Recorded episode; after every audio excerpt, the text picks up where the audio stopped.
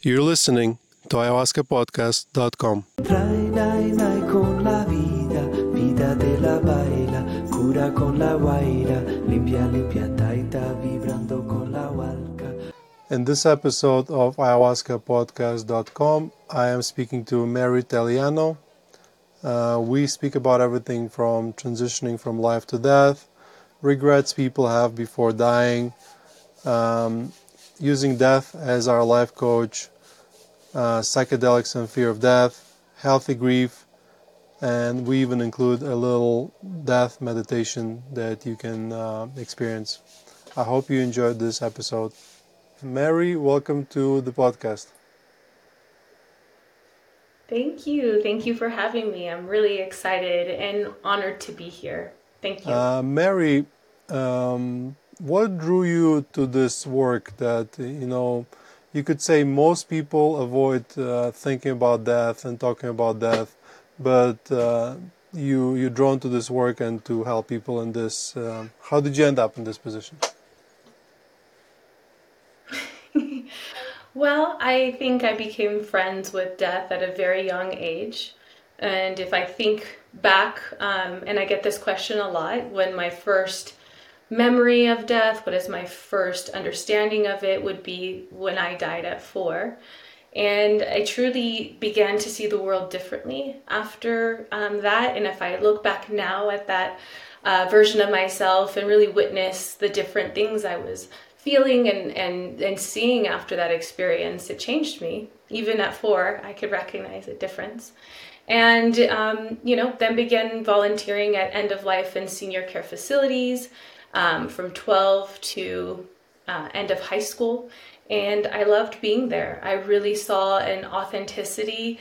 Um, I saw so many people at the end of life that had so many stories to tell. And as a kid, I was just excited to sit and listen to those stories and had a lot of patience. And so I think witnessing that experience um, and witnessing more life at the end of life through the eyes of a child molded and shaped the way that I um, offer myself now and how I feel into this work. Well, the way you describe it makes it sound less negative uh, than we normally envision it.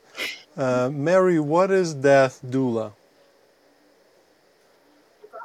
A death doula is a wide range of souls. So I get this question a lot. And so when I'm a death doula, my service is sound healing, it is meditation, it is grief support, it's Reiki and somatic work, it's legacy and vigil, and also working with plant medicines. But then you might have another death doula who doesn't do any of the things that I do, but they're really great at estate planning, contracts, and a lot of like the logical work that goes into wills.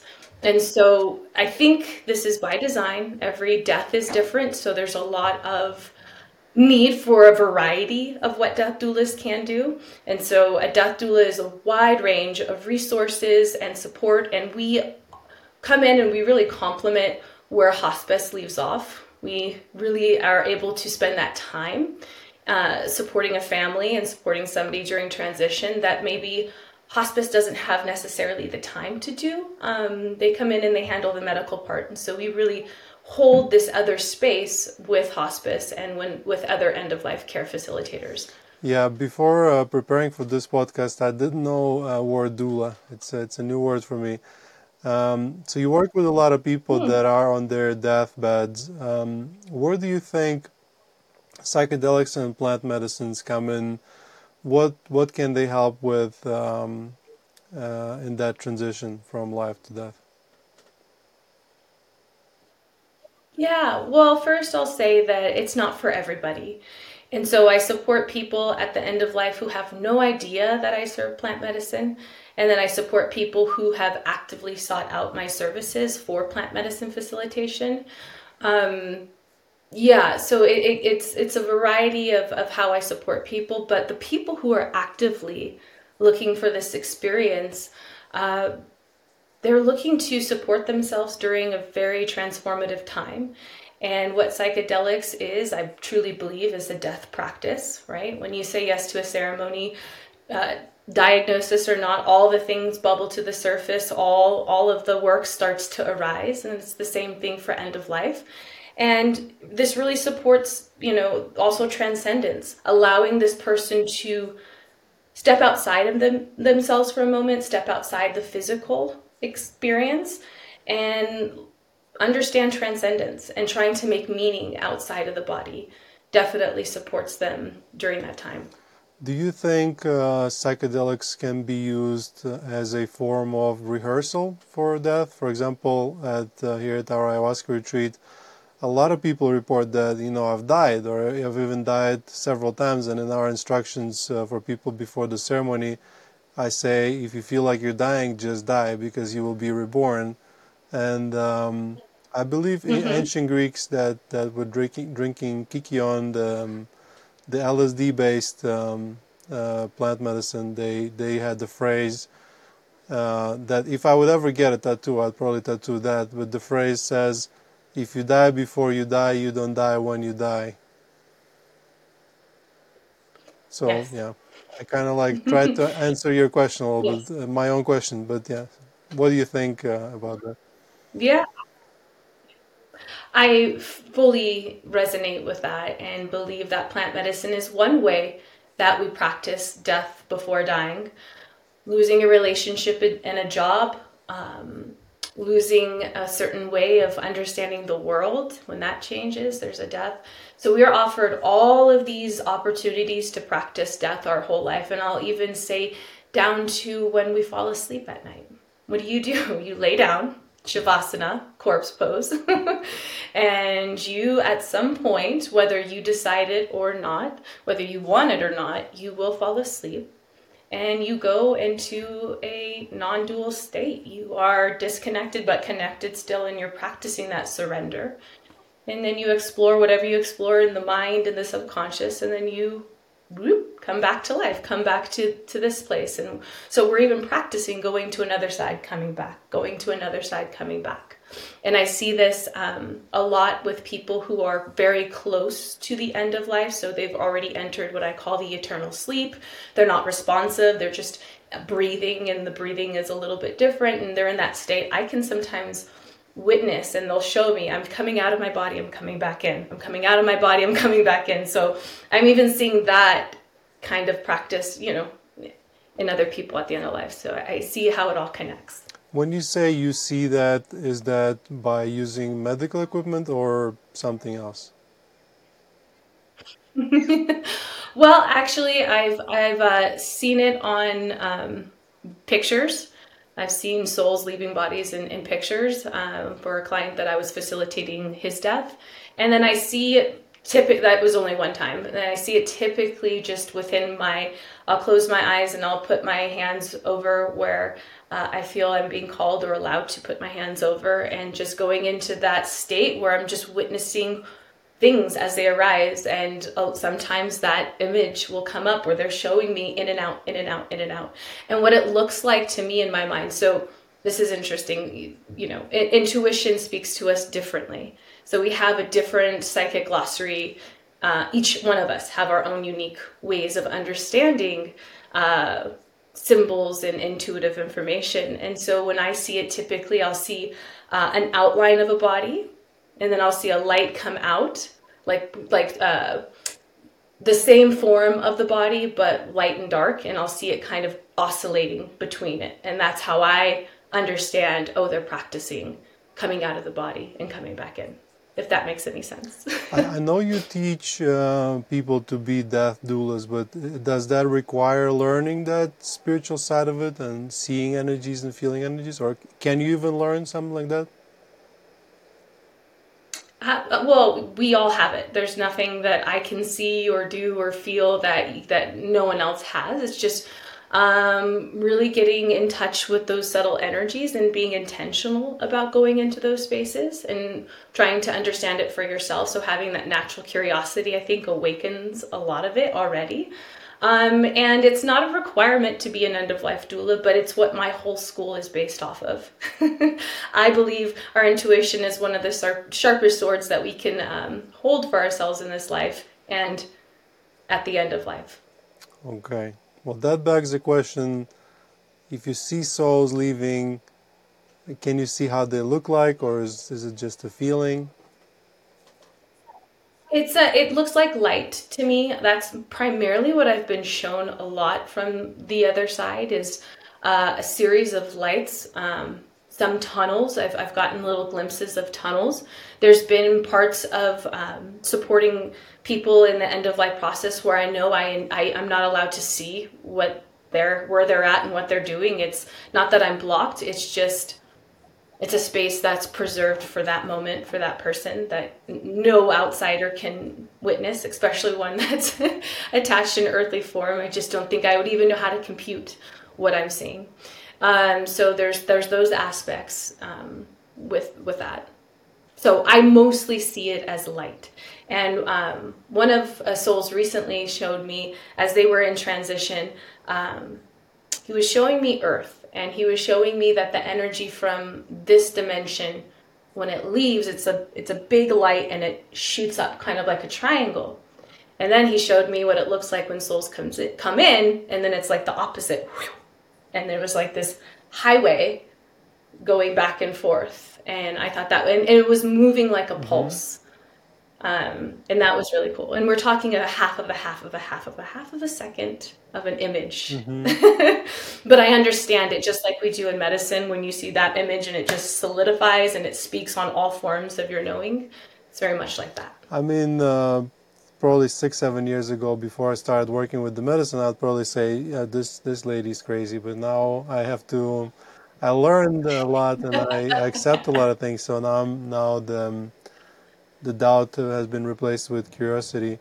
Um, I don't know if I, I can ask you that, but uh, all kinds of questions coming up. In that case, what what is a soul? Is it is it a person a personality? Is it that? Yeah, what is a soul, Mary? I don't know if you can answer that. I know it's precious, and I know that a soul has the ability to really comprehend the oneness.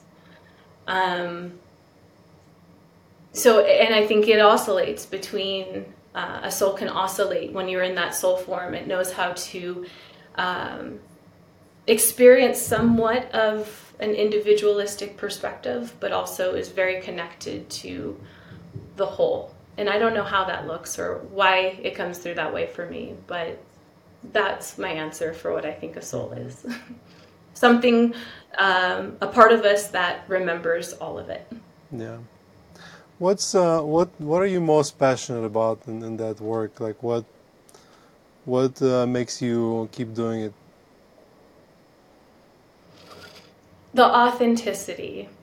I worked in finance and insurance for 16 years, and it was fun. It was at a motorcycle dealership, so it wasn't like you know, I could cuss at work and I can throw up my, my shoes on my desk and it was very casual. And so like it fit this little younger version of me that wanted to be successful in a playful environment. And so that's why I stayed there.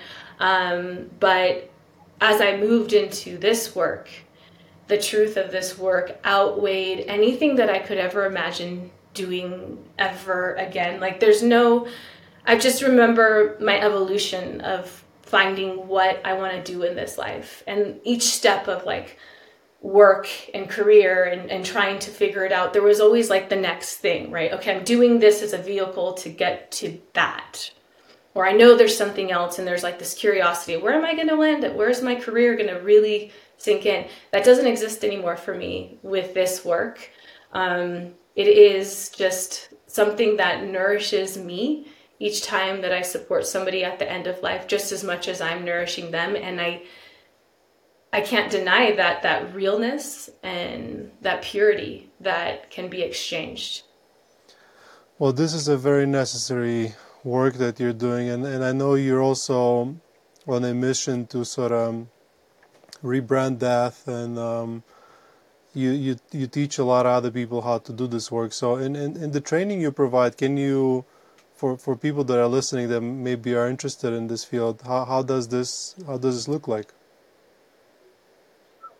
yeah so it's a 90 day program and what it is is a program that one you could become a death doula and create a business there's those teachings in it as well or two you can really take this curriculum and just get closer with death in your own way. So, for example, the first two weeks of my curriculum, I'm not going over what a death doula does or how to do it or anything else. What I'm doing is I kill my stu- students through a variety of meditations and different breath works and different prompts during our one on ones and our group calls where I'm taking them through their death. And I think that's important so that they can understand where death is teaching them so that they can best support themselves while they're supporting others and it's just uh, illuminating any blind spots and so the program is is just to get closer with that piece with us and then if by default this information is shared or a business is created or another school is created from it or retreats or however you know the students um, take the information and alchemize it it's beautiful i've been doing this school for many years now. And what I see when I look at all the people who have come through this program is just a variety of different flowers in a field, and they're all sprouting in their own unique way. And so this school I didn't realize was a mystery school. Uh, I never made this school to be like, I guess that's how you know it's a mystery school when it's a surprise to me too. But looking back now, I can, I I just started understanding that this is a mystery school because you don't really know what you're going to do sometimes with this information, but by the time the program's over, you know. when you work with uh, people that, that do have interest in uh, using plant medicines or psychedelics in their transition, how does that look like? Mm. Well, there's a lot of different considerations um, to to go into first and foremost. So a lot has to do with um, their intention, you know, making sure that um, their intention is realistic. I never want to tell somebody you're going to take this medicine and it's going to change it all and it's going to make it better and you know or you know so i'm really looking out as they're communicating their intention just to make sure everything uh, is in their consent and they know what it is and what it's not. And so that's first. And then the second thing is medical. Um, although I do screen medically my non diagnosis clients, um, the typically at the end of life there's a lot of different medications to consider and so we go really heavy into that um, my goal when i'm serving end of life patients is to have the whole care team if i can the doctors the family, everybody, if we can all be on the same page, that is my ideal situation. Um, and then uh, something else that I, I highly consider before serving somebody is who's going to be around them during integration. Um, because if somebody is not on board, right, we got cousin Dan from Tennessee who's like, what are you giving grandpa? Hell no, I'm calling them, you know, whatever it is. People get, you know, have their own opinions and, and they're fine to have it, but I need to consider who's going to be caring for this person during integration because they're going to be very vulnerable. And they, unlike people who, you know, will go do ayahuasca and come home and be like, you know what? I don't want to be home right now. I'm going to continue, like, stay here for another couple weeks and do a journey and go see a waterfall and integrate. Like they don't have that option. So I have to make sure that the people who are going to be supporting them afterwards are on board and um, just as much uh, a support as this person needs for this space. Well, this is why we're recording this podcast so that Dan from Tennessee, Dan, I hope you're listening, gets educated. and when uh, when the time comes, yeah, is ready yeah. to to accept that. It's a, it's a beautiful work because if you um, if you work with plant medicines and let's say you work with the entire the the the person that is dying and also the the people that are ready to be grieving they can sort of work through the maybe conflicts and take the masks off and get really connected and the person that is that is dying can sort of rehearse the process a little bit and then when when the person dies as well you also then help the people to grieve um, so the two mm-hmm. questions are what what medicines do you work with in that process, and um, is there a follow up for the for the grieving people? Yeah, so during the grieving process, the grief is the medicine. So I'm not going to serve somebody who is in immediate uh, grief. This is a part of what I do is just support them through that heavy, dark place. Um, and hopefully we can get to somewhere down the line eventually, um, preferably maybe like a year after the person has transitioned to maybe then consider uh, a plant medicine experience if it's something they're actively wanting to do. Um, microdosing psilocybin can be great not immediately but maybe in between that marker of a year maybe you know at the six month marker maybe a little bit further in the in the process um, so the grieving process the grief is the medicine and i i love to support people in that place because there's so much that gets activated uh, in the grief process that um, people can sometimes overlook or miss. Um, and so having somebody to reflect uh, a little bit back what's going on in that experience for them can be really impactful for how they hold this grief forever.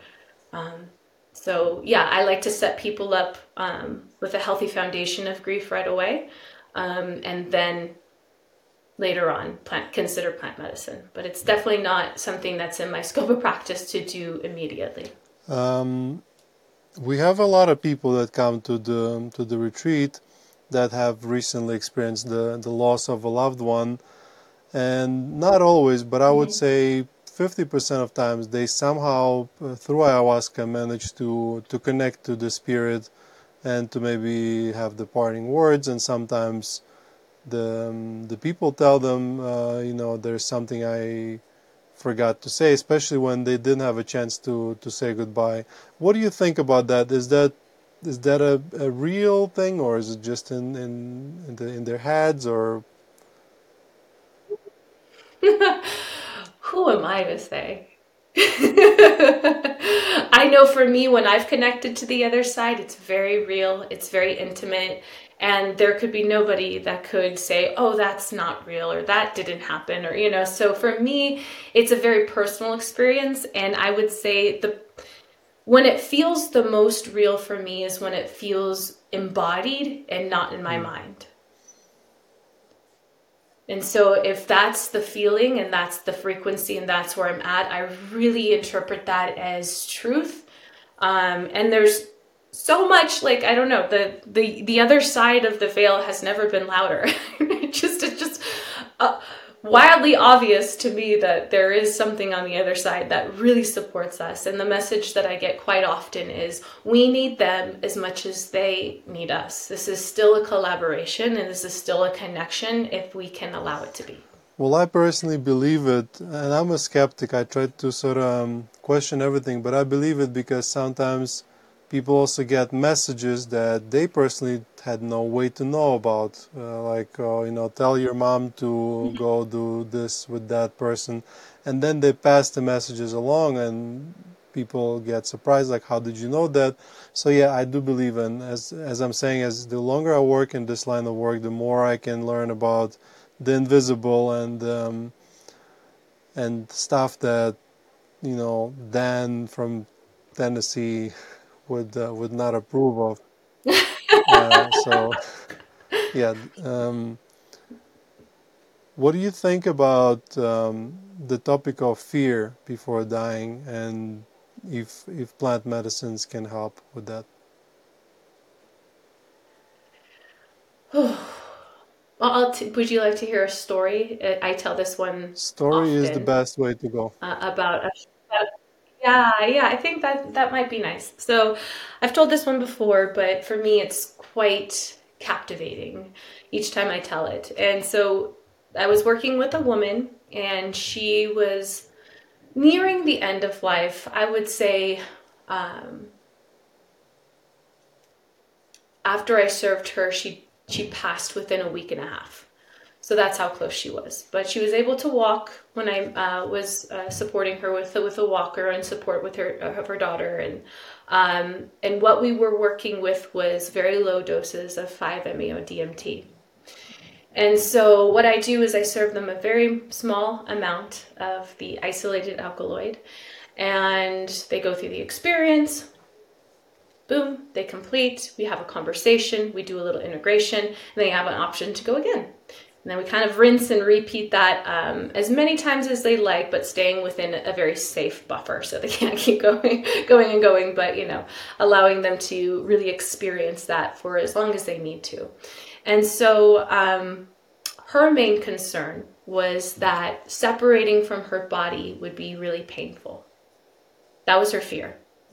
And that was the fear that continued to ruminate in our intake process and before I served the medicine. And, you know, this was a deep fear. And I could tell this was, you know, something she thought about in her most quiet moments. And um, so we go for the first round, and she's in the medicine and she goes, Oh, mm, and she's kind of moaning and turning her head a little bit.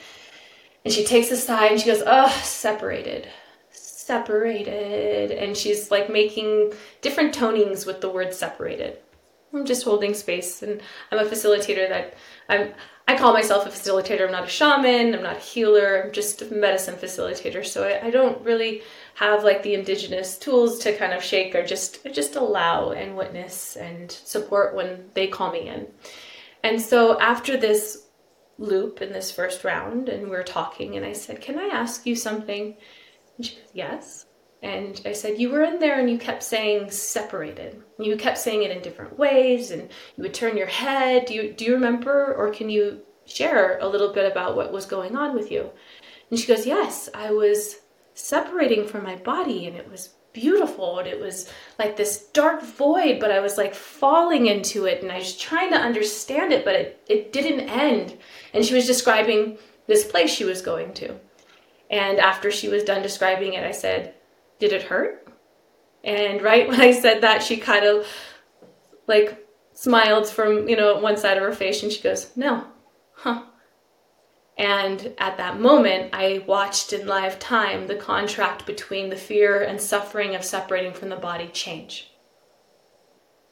And when I think about that, you know, you asked me earlier, like, what inspires you? It's stories like that because I wonder I I always am wondering like what would have been like if she hadn't had that connection. If she continued to ruminate on that fear and fear until it got so big that that was all she could pay attention to was that fear. Um, and something else got ironed out in that moment for her. And uh, a week later, she died very peacefully, surrounded by the people that she loved the most, and it didn't hurt. Beautiful story kind of makes me want to ask for another story. Do you have more stories like this? Makes you feel nice and nice and fuzzy. Yeah, I I have a beautiful story about um, uh, another client of mine who uh, I worked with him for quite some time. I worked with him in diagnosis all the way to the end of life and supported his family in um, a very big and intimate way, I would say. And uh, as we got closer from now palliative care to hospice, he wanted to, and this is a family, by the way, uh, long before his illness. For many years, this family was sitting in ayahuasca and going here to this retreat, so they were very familiar with plant medicine. Um, and towards the end, this is something that they wanted to experience as a family. And so um, uh, the setup was here's the living room, and this is where his bed was, and then there's a wall here and there's a fireplace in between the wall to the next bedroom. And so my client, we all hold space, his children are there, and we, you know, beautiful experience. And so we get done with him, and so the family dynamic is is his ex-wife and new husband is his caretaker, but the family gets along really well. There's a lot of love here. Um, but now there's this other man, right, in this home who's going to be the father of these children when this man passes. There's an awareness of this, but um, it hadn't been spoken quite like this. So um, the stepfather now went into the room and um, we began to open up the space for him to experience the medicine. And as soon as he started to go into it, I got the message go to the client in the living room. Now he was already asleep and, and tucked in and you know, doing very silent and well out there. So I, I was like, okay, I'm just going to listen to where I'm being called to go. There was a, a facilitator and a the wife in the room, so I felt good about enough people in the room to hold space while I went and to support the other, uh, the man who was transitioning. So I go out there and I hold his hand, and immediately he's just giving me all these messages that were so powerful that I still carry to this day. Um, but one thing that was incredible is I'm holding his hand and he's just showing me so much. All of a sudden, that fire, crack, crack, pop, pop, poop, poop, and like the flame, like the, you know, when a fire pops and stuff comes out, the ambers, it was like popping out. And I was like, well, okay, interesting. And so I go back and I'm holding the client's hand and, and I'm like asking what this is. And I'm watching these two energies in the room start to do this like there's a merging. And I don't understand it, but I'm like, cool. This is nice. The new father or the you know the, the husband that's going to be stepping in comes into the room after his experience and he sits down and he's crying and he says, I was in my medicine journey and he was passing me the baton. and he said it was happening through the fire and i was like so it was like this fire this was an energetic merger of these two energies, like through the fire, through the transformation, through the destruction, through the realness of this, something was being reborn. And I, Jim was, sorry, I shouldn't say names, edit that out. He was literally passing that baton to the new father. And so that's another story that, that lives with me. Um, and I think about it quite often. it is very beautiful. Um, yeah, I don't. I don't think you should worry about the name. It's just one name. You didn't have the the whole story on a security yeah. number. Whoops. It's Yeah. gonna be Yeah, okay. It's a very common name. Um, well, talking about stories and um, w- when you work with people and uh, what what what do they talk about? You know, in, in last days of their lives, especially what are the regrets people mention when they're dying? Mm, it's all around where they spent their time. If it if it's a regret, it's how they spent their time and what they were spending their time doing, and if it was truly the most valuable place they should have been placing their energy or not. Um, I truly believe we're in the right place at the right time always. I don't know if that will necessarily be my regret, but I do see that one come up quite often. Family dynamics, how things have been handled within the family. Um, all, all variety of different ways that that shows up come you know family that kind of comes all to a head at the end of life as well um, but you know it, it's great to explore these we call it as an end of life doula rugs regrets unfinished business guilt and shame and so this is a there's different exercises and some prompting questions we can support people with to um, kind of help them uh, understand themselves and see if they can um, support them a little bit more in different shadow work. Um, but it's also part of the work to enliven and see where what what is your legacy? What have you left behind? Um, what are you leaving behind? What are future generations going to be able to experience because you were here? And so that's a big part of the work as well. I have heard somewhere, probably another podcast, because I'm such a big fan of podcasts, but um, that people say that a lot of times it, the the tendency seems to be that people regret spending less less time with their family and more time working.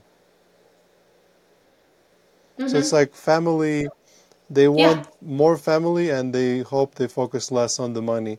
And I noticed that a lot of times it happens to to people at the retreat through that rehearsal of death when they realize that a lot of times people come and with the big ego and like in the first word circle they always mention this and that and how how successful they are and how more successful they want to be as in trying to see if ayahuasca can help them achieve that. And then around ceremony three four all of a sudden the the tone shifts and they start talking about love and family and god and a lot of times they they never go back to the to the other worldview um, the, first, first of all, have you personally worked with ayahuasca before? And because you, you seem to try to not want to mention what medicines you work with, which is cool if you're not allowed to. Yeah, no, I I mean, I've worked with ayahuasca myself personally as as somebody who's sitting with the medicine. The medicines that I serve people in diagnosis or at end of life is um, sometimes MDMA, psilocybin, microdosing psilocybin, or um, 5-MeO DMT. But do you reckon? Yeah, but I've had I've had my experiences with ayahuasca. No, I was just worried that definitely maybe informed maybe work. because you're in US, you were not allowed to talk about it, and I'm kind of like pushing for it, and I was I felt a little uh, weird. So, uh, what do you think yourself as you work with ayahuasca? First of all, has it helped you in in understanding your work better? And also, what do you think if um, if people that you know instead of only doing it closer to their death, they they've done it many times and sort of are better versed in that other version of reality, if that can help. Yeah.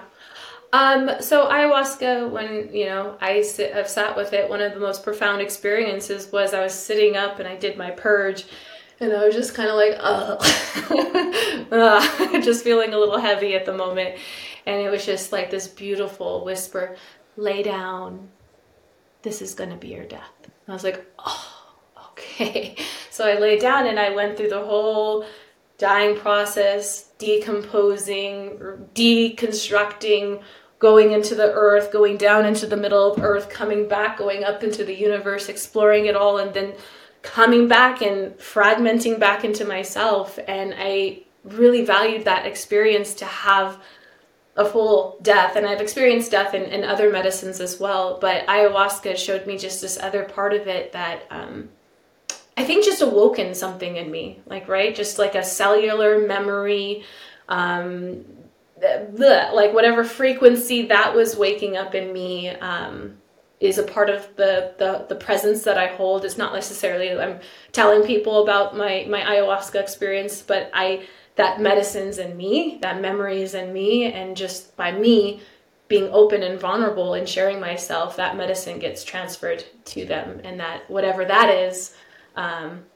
yeah, that's that's how ayahuasca has shown me to share that experience with others. Just be, being there and having that already inside of me, And have you and you and too, you and you and you and you and you else yeah listening. and have you noticed that people that let's say dedicated some part of their lives to spirituality, whether through plant medicines or other ways, that they have easier time navigating the last days of their lives? I would say so. The more familiar you are with death, the more exposure you have to it, the less you're afraid of some things towards the end because it's already been de- demystified. I've seen enough death to know a little bit about my death.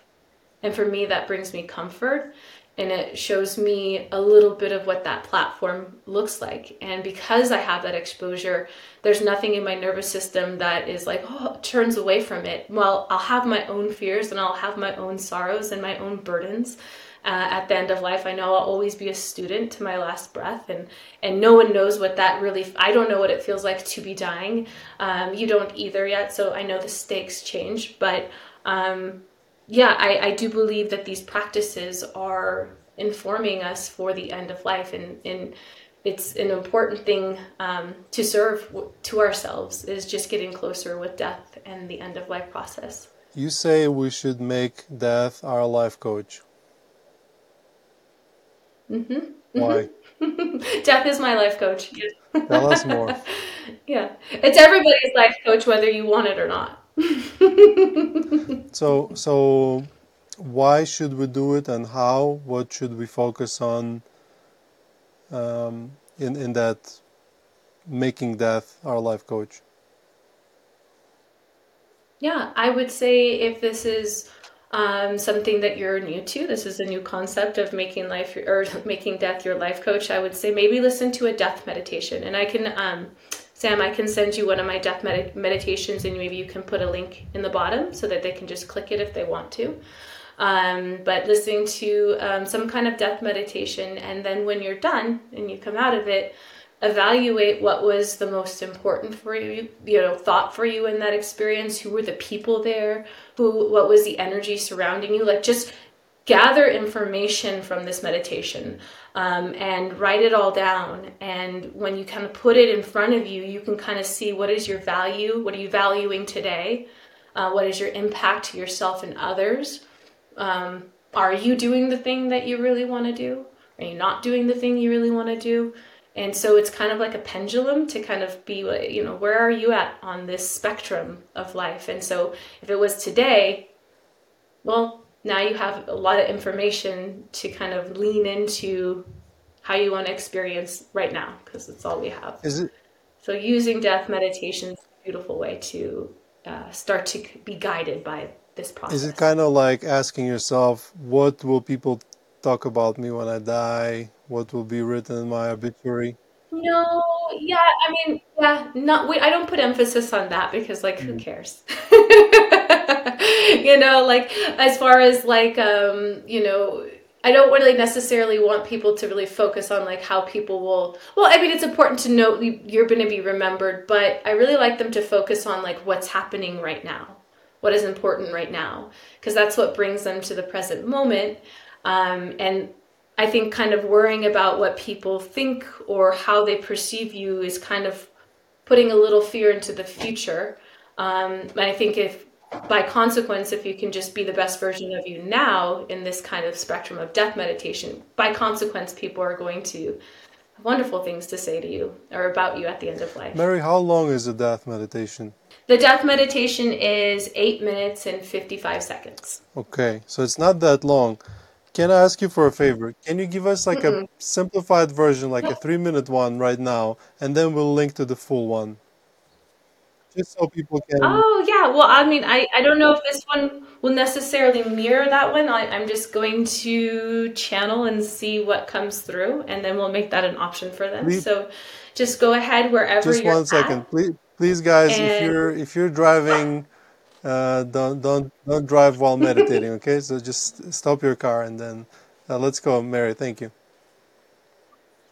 This death meditation is not supposed to kill you, so please pull over or listen to it later. So go ahead and just close your eyes and soften any places in your body where you're holding on to any tension, the space between your eyes, your jaw, your shoulders, and softening your belly. And for a second here, just witness your breath. The breath is the first thing you do and the last thing you do.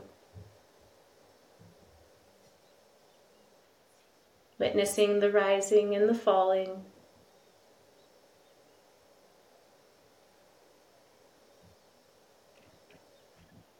Now I want you to imagine yourself at the end of your life. You can be any age, and your transition can be whatever you would like to see for your death.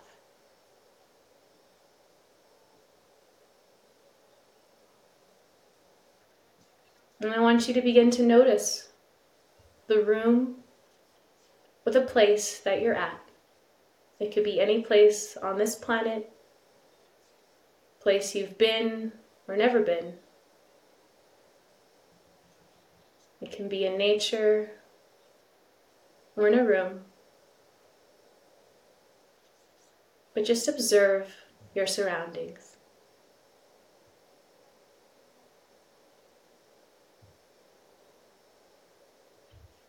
Thinking of your life, how far you've come. What have been your triumphs? What have been your challenges? Can you see where your life has impacted others?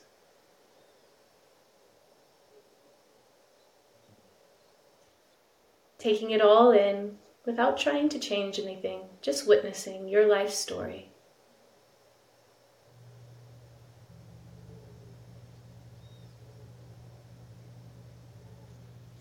And all of a sudden, as you're in this space, you begin to witness people starting to enter wherever you're at. They can be souls who have transitioned or people who are present in your life now.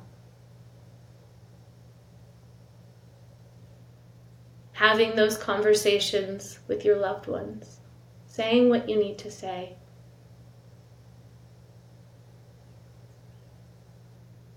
Relaying your love and your gratitude in whatever way feels right for you.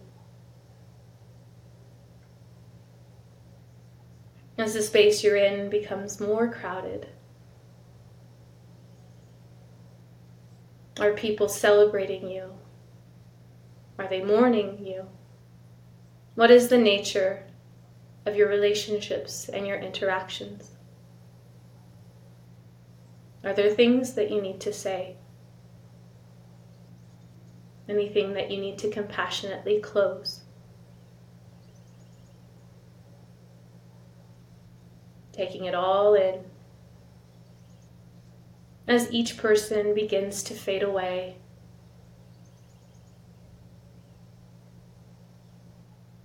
leaving you and your number one ally in this life, your body. Thanking your body for what it's done and for what it will do no longer. It has served you well. Thanking your body as you begin to see a white light flickering in the corner of this space. The more awareness you bring to this light, the more that it engulfs your entire view. It feels warm. It feels like home. As you begin to dissolve into this infinite light, feeling weightless, buoyant, and free. Taking a moment in this space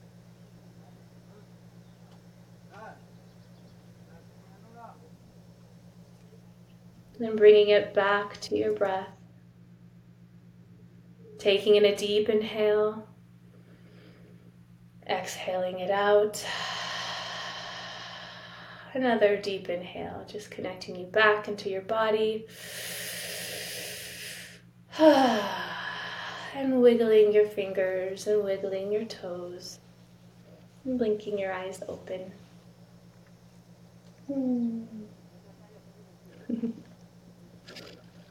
And for your listeners, I will say take a moment if you need, write things down if you need, and just use all of that information as information for how you can be your best, most whole version of yourself today. Thank you, Mary. Great meditation.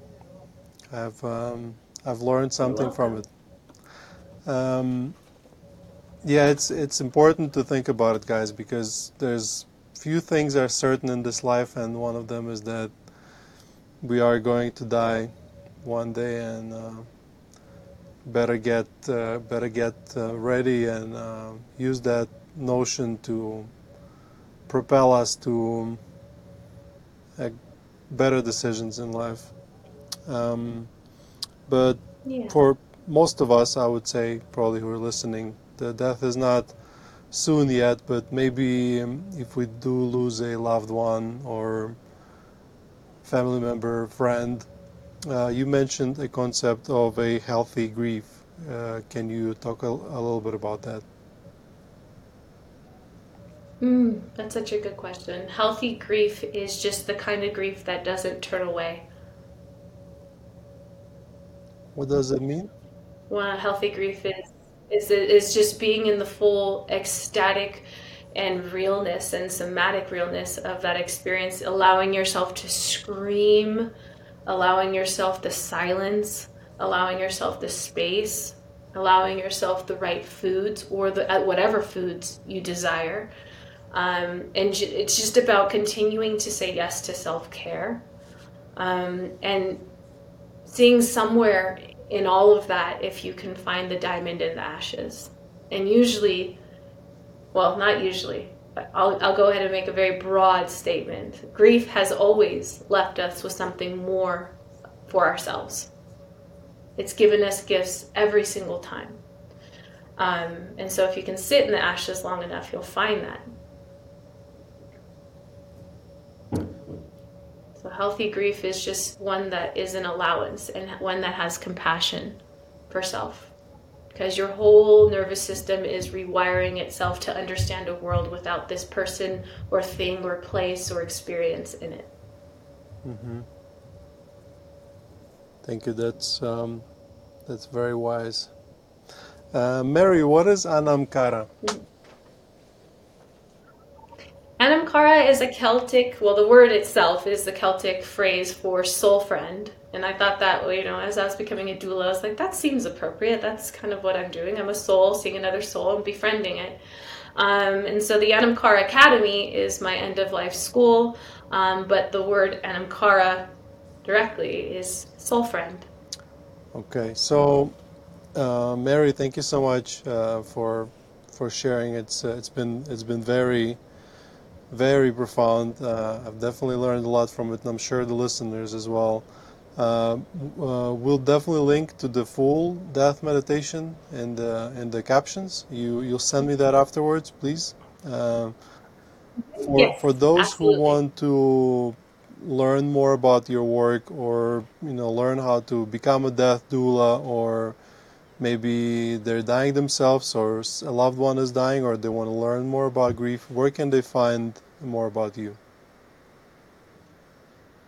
You can visit my website at connectanamcara.com so c-o-n-n-e-c-t-a-n-a-m-c-a-r-a com. Um, you can locate me on Instagram, Mary underscore Telliano, T E L L I A N O. Those are really good places to start. And send me an email, send me an Instagram message. Um, pretty open, however, people come through. Definitely do that, guys. And um, thank you, Mary. It was uh, very interesting. Thank you. Have a beautiful day. Uh, guys, you've been listening to ayahuascapodcast.com. As always, with you, the host, Sam Believ. I hope you enjoyed that episode, and I will see you in the next episode. Guys, I hope you enjoyed this episode. If you like our podcast and would like to support us and Psychedelic Revolution at large, please follow us and leave a like whenever you're listening to this podcast. Um, Nothing in this podcast is medical advice. It's intended for educational purposes only. con la vida, vida de la baila, cura con la guaira, limpia, limpia